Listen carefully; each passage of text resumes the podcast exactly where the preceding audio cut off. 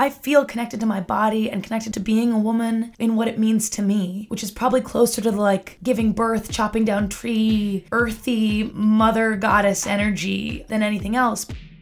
That was Maya Hawke, and this is Sheroes, a podcast with a mission to turn up the volume of women's voices in music across genres and generations. I'm Carmel Holt, and what you're about to hear is a previously aired interview from my syndicated public radio show, Sheroes Radio. Sheroes is a deep dive into the experiences and perspectives of women and gender expansive folks in a still overwhelmingly male dominated music industry. It's a space where we discuss the challenges and triumphs how far we've come, and how far we still have to go. Telling our stories is the first step to making music a better space for everyone.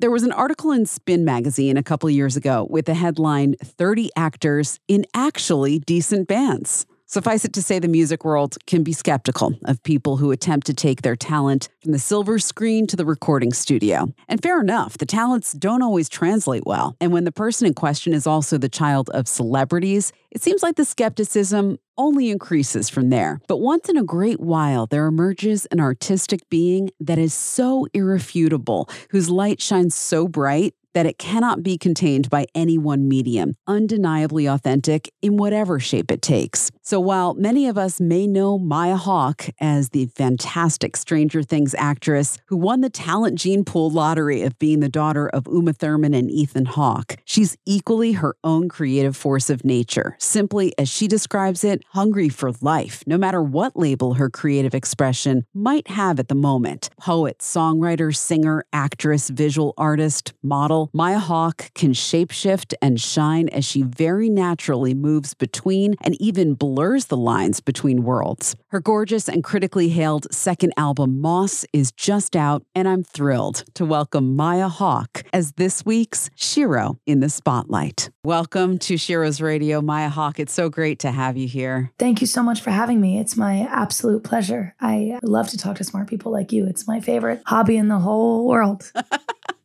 well, great. That means that we're going to have a good time talking about you and about this album. Let's start with how this album came to be. When I made my first record with Jesse Harris, he hired Benjamin Lazar Davis and Will Graefe to be sort of session musicians in our band. And I got to know them a bit with a, a level of distance where like they were very much coming into work, you know, and I was trying to figure out how to make this thing and how to learn about the process of making it at the same time and how to ask questions and how to be willing to be stupid and how to start from scratch. And because they were a little bit less well known and a little younger than Jesse, I would start whispering to them and being like, hey, what's vocal compression? Like, how does that work? And like, when he says it's a, a side chain, like, what's a side chain? You know, like, and through that really was myself around them and really built up a lovely dynamic. And then we were on tour in the Berkshires playing a concert at the barn and they sat down at the piano and started writing a song together. And I was listening to them make music and I was like, holy smokes, like these people who are playing in my band are brilliant and such unique instrumentalists and composers and singers and speakers. And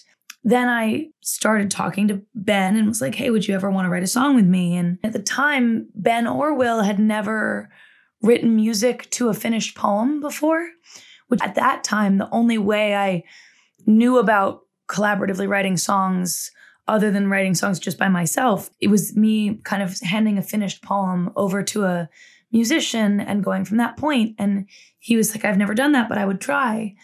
And that's where the first song that was written for the record, Bloomed into Blue, came from was I sent Ben a poem.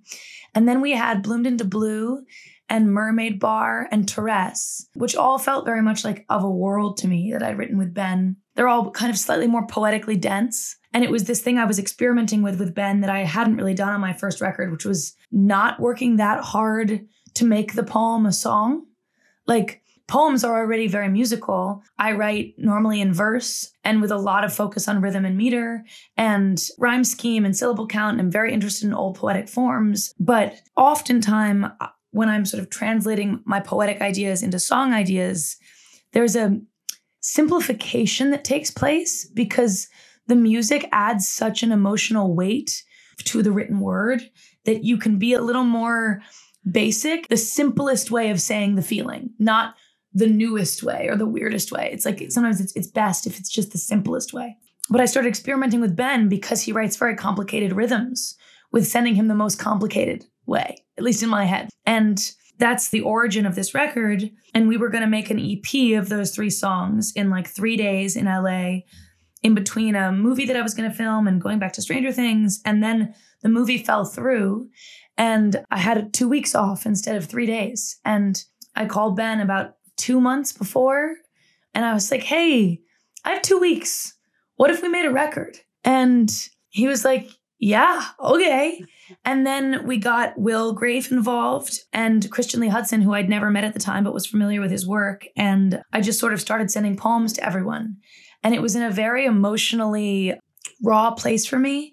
It's like year two of the pandemic. I'd been working, I'd gone through a pretty devastating breakup. I was really newly negotiating my relationship to my family as an adult I'd sort of run out of childhood as fast as I could to become an adult. And then the pandemic happened, and it was sort of like, okay, for me, I was just sort of like thrust back into childhood and like, okay, I'm back at home now. And like, I guess that's the place that it makes sense for me to be. I'm 21 and it's a global emergency. So I, I guess it makes more sense for me to be here than in my apartment alone in the city.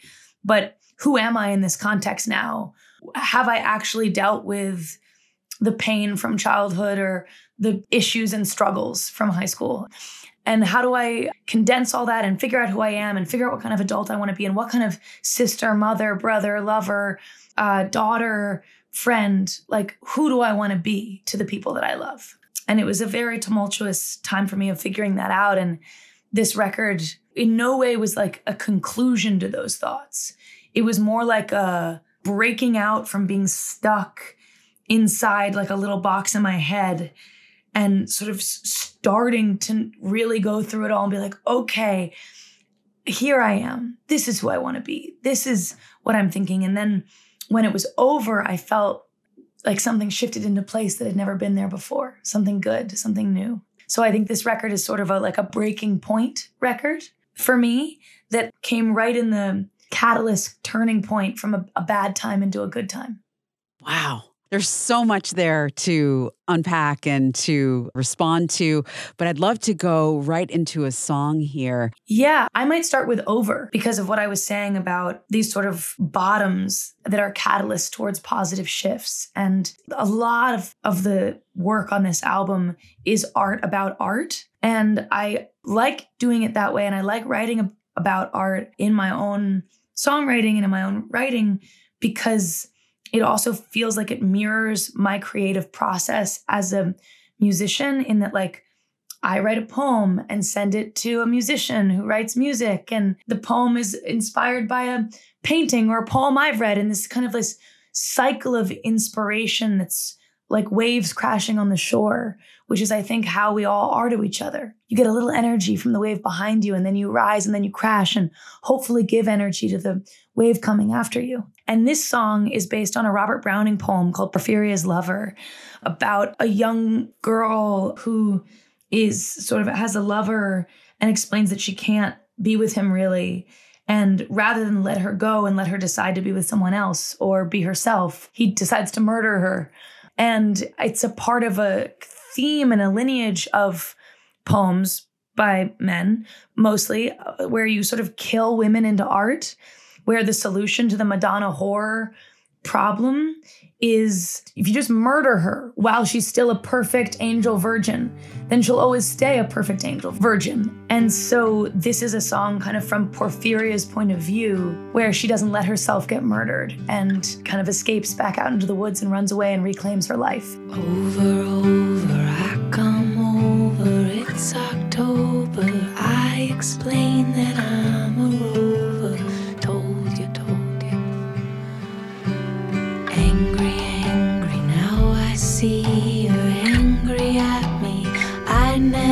never said you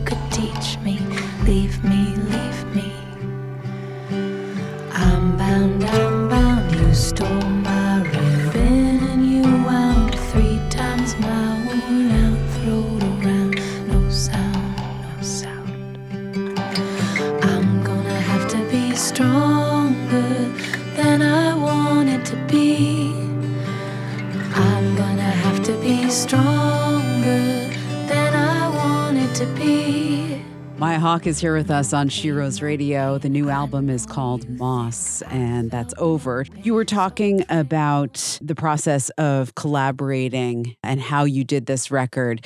And I was thinking, as you were mentioning all of these people that you were collaborating with, how many men were involved, the things that you're sharing, the things that you're saying. I was thinking about turning all of that over. It's got to be a very special trust and kind of a man to take that and put it to music.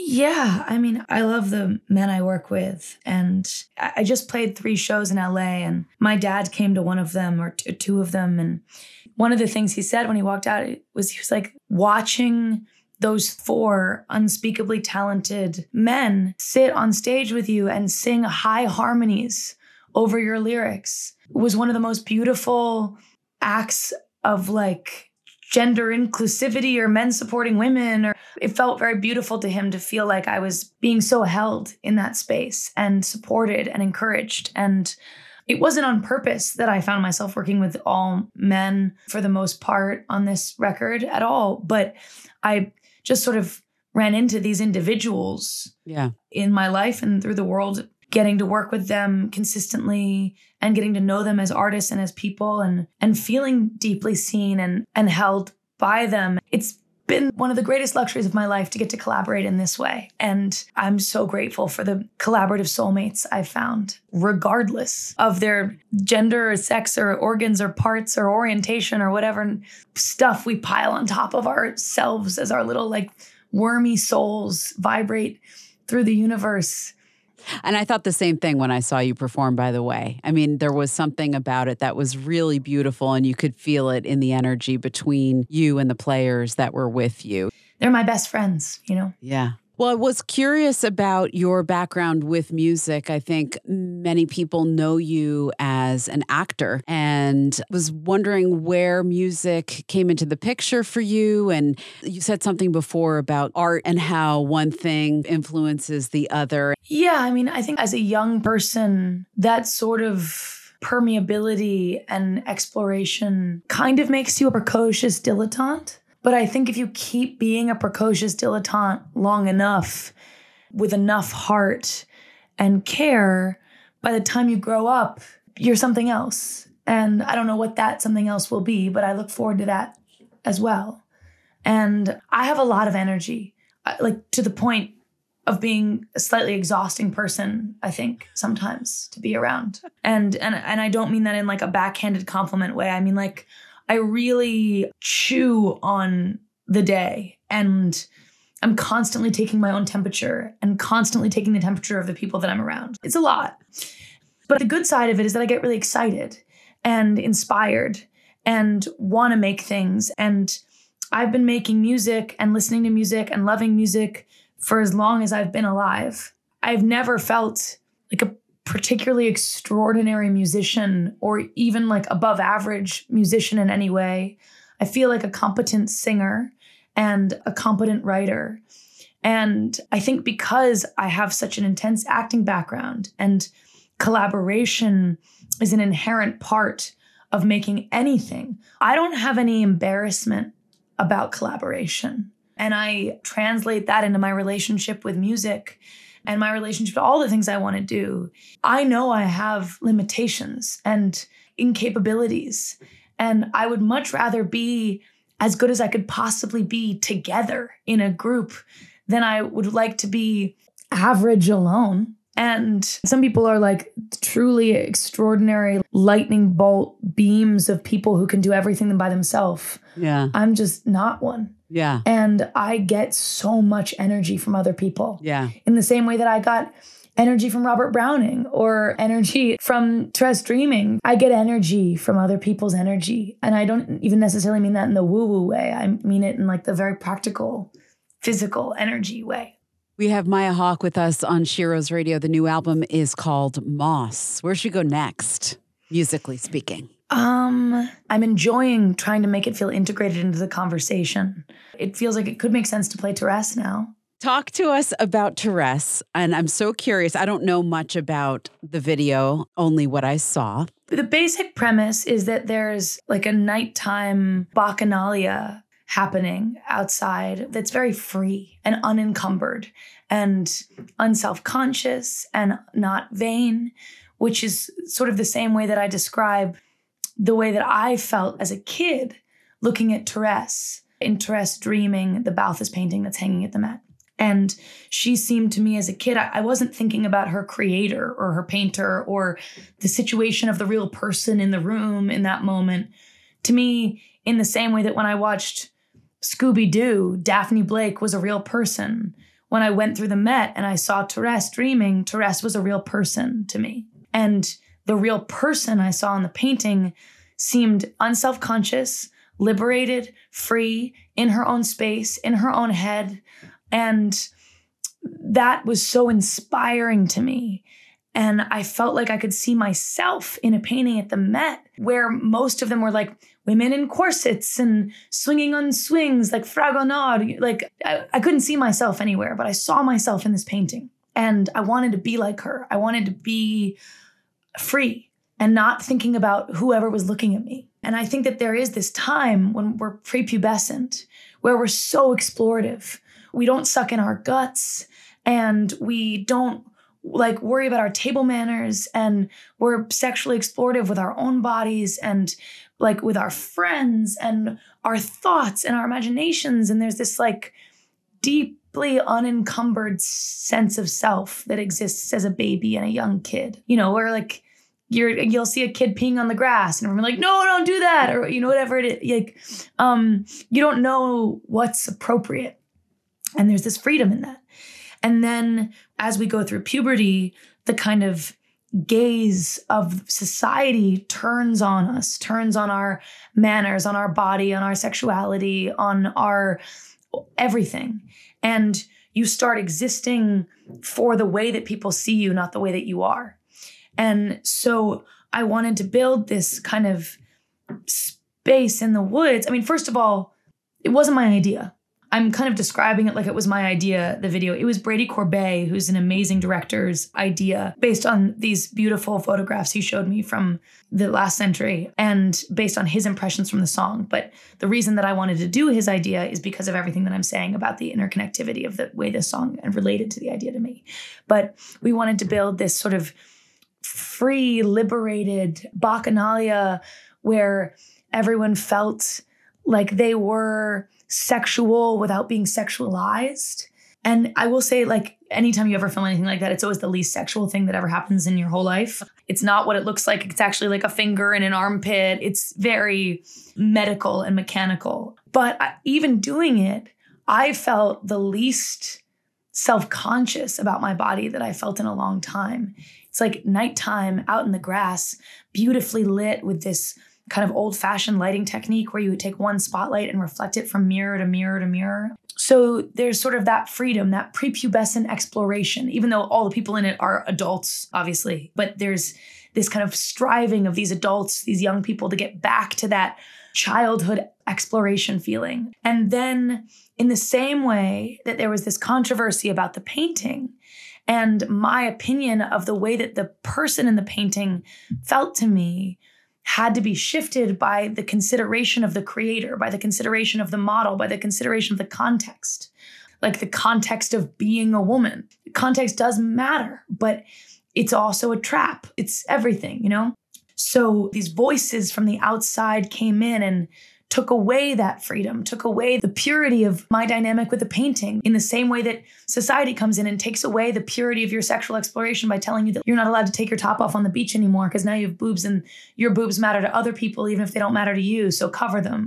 So that's when this lineup is happening as kind of the encroaching mind police, like either the real police or the mind police or whatever you want to call it, that's breaking up this sort of ceremonial place of freedom and making everyone feel ashamed and marching them out of the woods, out of freedom and nymphy peace and into something else. And then sort of the attempt of that last shot is that yes, you're walking out of the woods, but you're walking out defiantly at the same time. And that's kind of what the video is trying to achieve and what the song is trying to achieve is like it's tactless, it's a test, it's just to rest. It's like it's womanhood, it's sexuality, it's personhood, it's gross, it's I don't know, but it's it's actually just a person. It's actually just me. I go see Therese dreaming. She's stretching out her sore shoulder, leaning back, eyes closed, reaching up. She's wishing she was older, dreaming of an Appaloosa, saddled up, riding out of town. Dreaming of a Shelby Cobra, digging her tires in the ground. Bleeding, bringing in a New Year's mess, unaware of the stain on her dress. It's tactless, it's a test, it's just a rest, it's just a rest.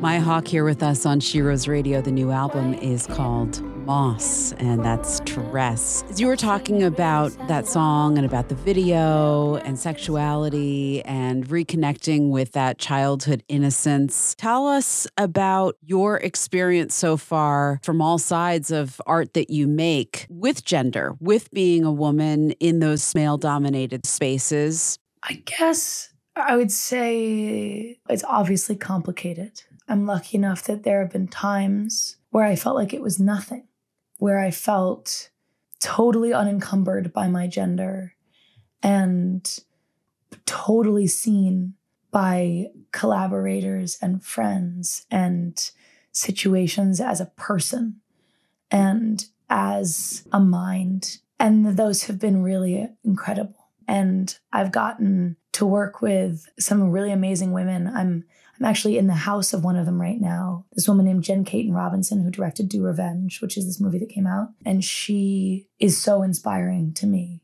And watching her run her set with grace and compassion and ferocity and anger and joy and precision was one of the most inspiring things that have ever happened to me.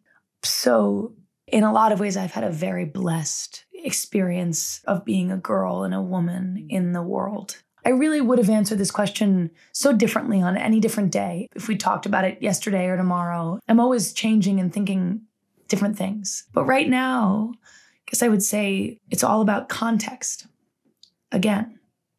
And that the thing that I am noticing about living in my girl body is that the context that you are put in is so often a little off of who you are. Like I showed that Therese video to a friend of mine before it was out. And they said something to me like, Why do you only show one of your boobs? And I was like, What do you mean? And he was like, Well, if you'd showed both of them, it would have been hot, it would have been sexy. And if you showed none of them, I would have been able to focus on your performance. But just showing one, I like can't focus on your performance and it's not sexy. It's like weird.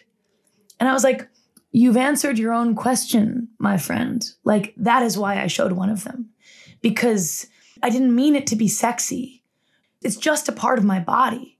And like I'd show one shoulder or one elbow, that's just me. And you're adding all this context onto my breasts, two breasts, no breasts, your focus, your attention, what matters to you, what distracts you. And the point of showing one is to remind you that it's a body. It's not a billboard. It's not a Coke commercial. It's a body. And if you separate it out into little pieces, they're all just little body parts. And I play into this in my own way. I'm not giving up all the responsibility here. But for example, I like went on tour opening for Faye Webster recently, and it was amazing. And I had the best time. I love the people who care about my music. I love the people who come to those shows. And they're mostly all young women, which is amazing. But sometimes even the way that they consume me feels more sexual than I'm trying to be in the way that I'm relating to my music or in the way that I'm relating to the moment or the way that I've seen like the internet like try to consume and solve the riddle of my sexuality or the way that the focus has been on my beauty and like am i as beautiful as my mother? Am i less? Am i as this? Am i that? Am i thinner? Am i you know all these things. And it's all fine for me in my experience. Like that's the outside. And my job is to create magical beautiful inside that will be misinterpreted by some and loved by others. And That's okay. But it definitely is a challenge to be a person who deeply wants to be understood and often feeling like I run into these hurdles that are even sometimes well intentioned misunderstandings of me. So there's that. And then there's, of course, the way that all those things impact your internal psychology and impact your relationship to your body and body dysmorphia and your own insecurity about your beauty, even though you think that's not important. Or the way that, like, oh my God, my audience is relating to me sexually. I should try to dance sexy right now to give them the thing that they, wait, no, I, like, that's not how this works, is it? Or sometimes I am sexy and feel sexy and like want to be sexy and okay, now I'll do that. Like I just did a Calvin Klein underwear commercial and like I had fun. And like I like those pictures and I feel sexy there. And like that is about being sexy. It's like a, a lineage of sexiness and that's the brand. And but that's different to me than my Therese video. And like I mean them very differently and specifically. And I think there's a nuance that the world has trouble having nuanced conversations about anything, including sexuality and gender and art. So I'm continuing to work and discover and understand and try to carve out spaces for myself that feel true. And in doing of that, carve out spaces for others that feel true and real and where they can be themselves and be sexual without being sexualized until we can get to that place, which you described so well, of just being seen as a person and not as your gender. like, yeah. Until we can get to that place, I want to be here, especially for the music community, to give voice to those experiences, to start to break down some of those barriers. I don't know how else you do it without the dialogue. Me neither. I mean, you know, and I feel really lucky. Like, in terms of gender presentation, I really got to grow up feeling like it was all costumes like I got to, you know, sit with my mom while she got her hair and makeup done before going to the Met Ball. And I got to ride horses with my mom and be in the room while she was giving birth and like while she chopped down trees and dress up like a cowboy and sit with my dad on sets of cowboy movies and like talk in southern accents and practice spitting on the ground and wear jackets and pants and boots. And all of those different places of like humanity and then gender performance, whether it's the Met Ball gown or the cowboy outfit, all felt like gender performance and felt to me like something you could choose to go either way at any time in terms of your performance and what character you were playing. And so I feel connected to my body and connected to being a woman in what it means to me, which is probably closer to like giving birth, chopping down tree, earthy mother goddess energy than anything else. But I I love getting dressed up and putting on a gown and like cosplaying a princess for the night. It doesn't feel like me in the same way that it doesn't feel like me when I like sit down with the boys and like try to be cool and like it all feels like play and I think that's a, a deep privilege that I got to grow up with, with this understanding of like gender as play. And so many people don't get to grow up with that. And the rules feel so fixed. And I've really only started noticing that as I've gotten older and enter spaces where I'm like, oh, you don't know I'm joking. like I'm in this ball gown right now on this, and you don't know I'm joking. Like, and you think that this is me, or like I'm doing this Calvin Klein underwear commercial, and you don't know I'm joking. And I don't know if I'm making sense when I say the word joking, but like I'm I'm joking, sort of. But it, the jokes mean such intense things to people, or even like when I'll dress up like a man and like or wear a big suit to a premiere and like and then everyone draws all these conclusions because of that. And I'm like, oh, these things that I saw as costume pieces bear so much societal and cultural significance. And I need to figure out how to fit into the context of that mm-hmm. and both respect the histories of all those things and exist as myself, who is just this kind of player, you know? I mean, that's so subversive. That's amazing. Can we talk about Sweet Tooth before we wrap to. up? That's one of my favorites on the record. You know, you just mentioned your mom and so many great qualities that you had as a role model in her. Can you talk to us about this song a little bit? Yeah, I mean, I think to loop back to the thing I was talking about earlier in the conversation about my energy, I'm a very hungry person, very hungry for life, hungry for experience, sometimes to the point of like being self sabotaging and like a bit of a bull in a china shop. And I think that what this song is really about is sometimes I feel like a little kid who like found the box of Oreos and has eaten so many that now they have to throw up and they have to like go to their mom and be like, I ate too much sugar. I know that you tell me sometimes that I'm eating too much sugar and I say like too much sugar, but now I've eaten too much and I feel sick. I didn't listen, but I can admit I'm wrong and I now I need help.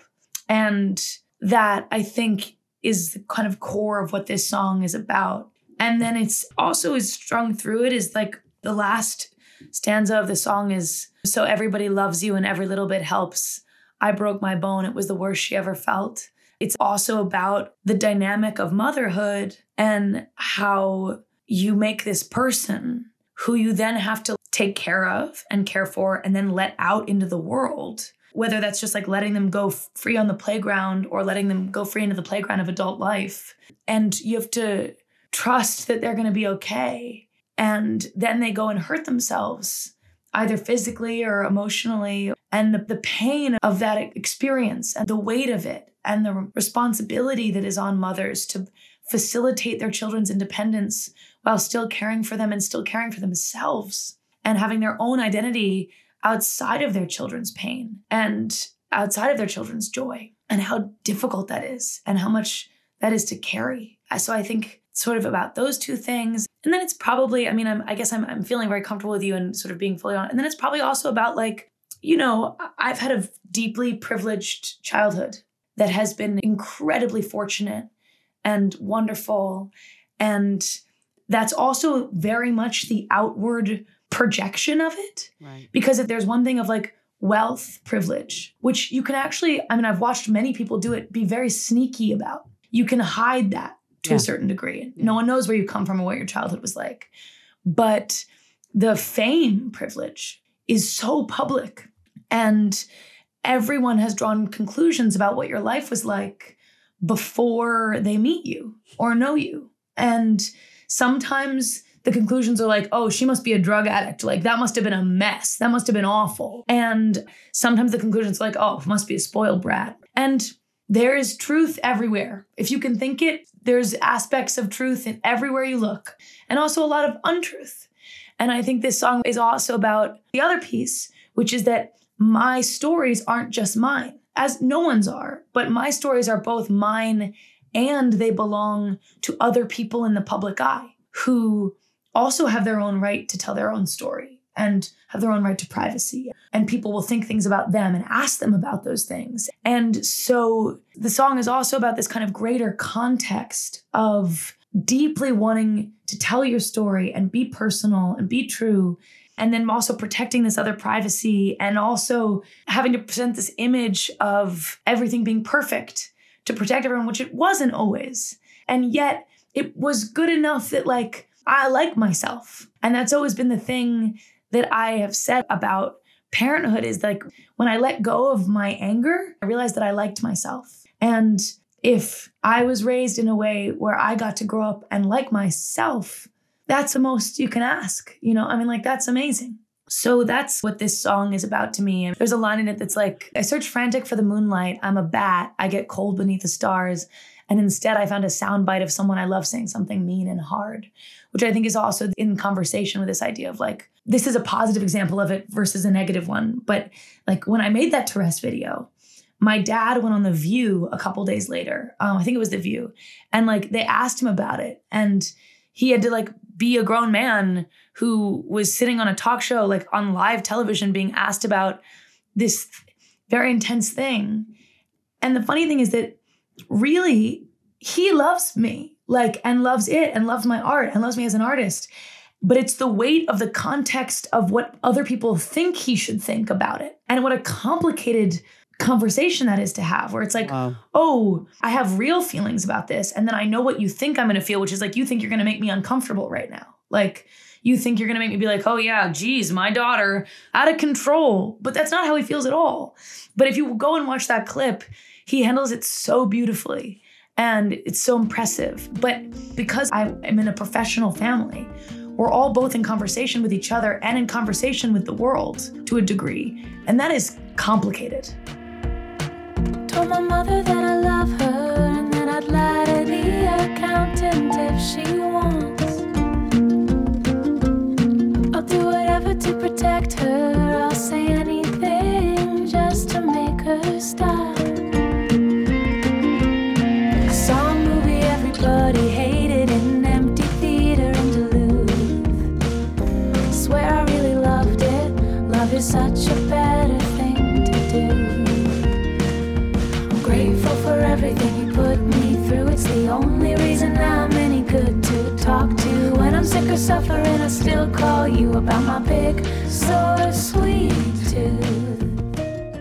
Hawke, it's been so amazing to hang out with you today. I could literally talk to you all day. Thank you so much. I You hope too. that this is the first of many times that we'll talk. Before we say goodbye for the day, I was just wondering if there's anything coming into this conversation that you maybe wanted to talk about that we didn't cover. Yeah, I think that a big theme of this record for me is in defense of the muses. I think there have been so many brilliant women throughout history who ended up being the catalyst for the great work of men. Mm. And their energy and specialness and spark inspired people, but they didn't get to have their own voice and articulate their own art. And those women have always been very interesting to me. There's a great book about it called Heroines that I read kind of around the time that I started writing and working on this record. I am deeply excited and energized by getting to be in a time where I get to be a creator and not a muse.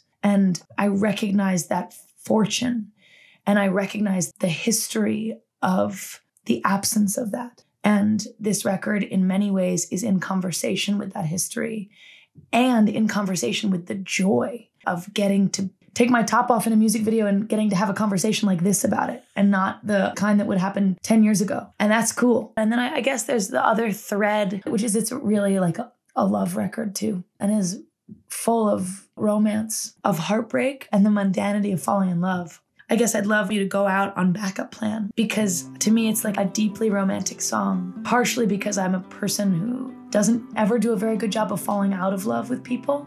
Like relationships stop working, but I don't fall out of love, really. Your pencils, your dress socks, your charger, your bike lock, anything that's not in your junk drawer.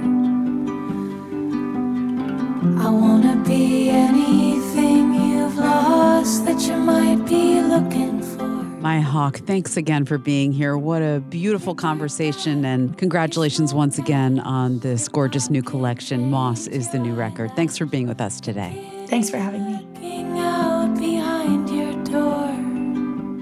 Many thanks once again to Maya Hawke for being with us. Her new album, Moss, is out now on Mom and Pop. Sheroes is produced by me, is mixed and mastered by Kelly Drake. We get production assistance from Emma Philippos. Our original theme music is by Lucius. Sheroes is also a nationally syndicated radio show. You can visit SheroesRadio.com to find out more and support our work with Patreon or merch from the Sheroes shop. Keep in touch on Instagram and Twitter. I'm at Carmel Holt or find us at Sheroes Radio. And please consider leaving us a rating and review wherever you listen to your podcast. That helps us grow and bring you more Sheroes. Until next time, remember music is our superpower. I'm Carmel Holt. Thanks for listening.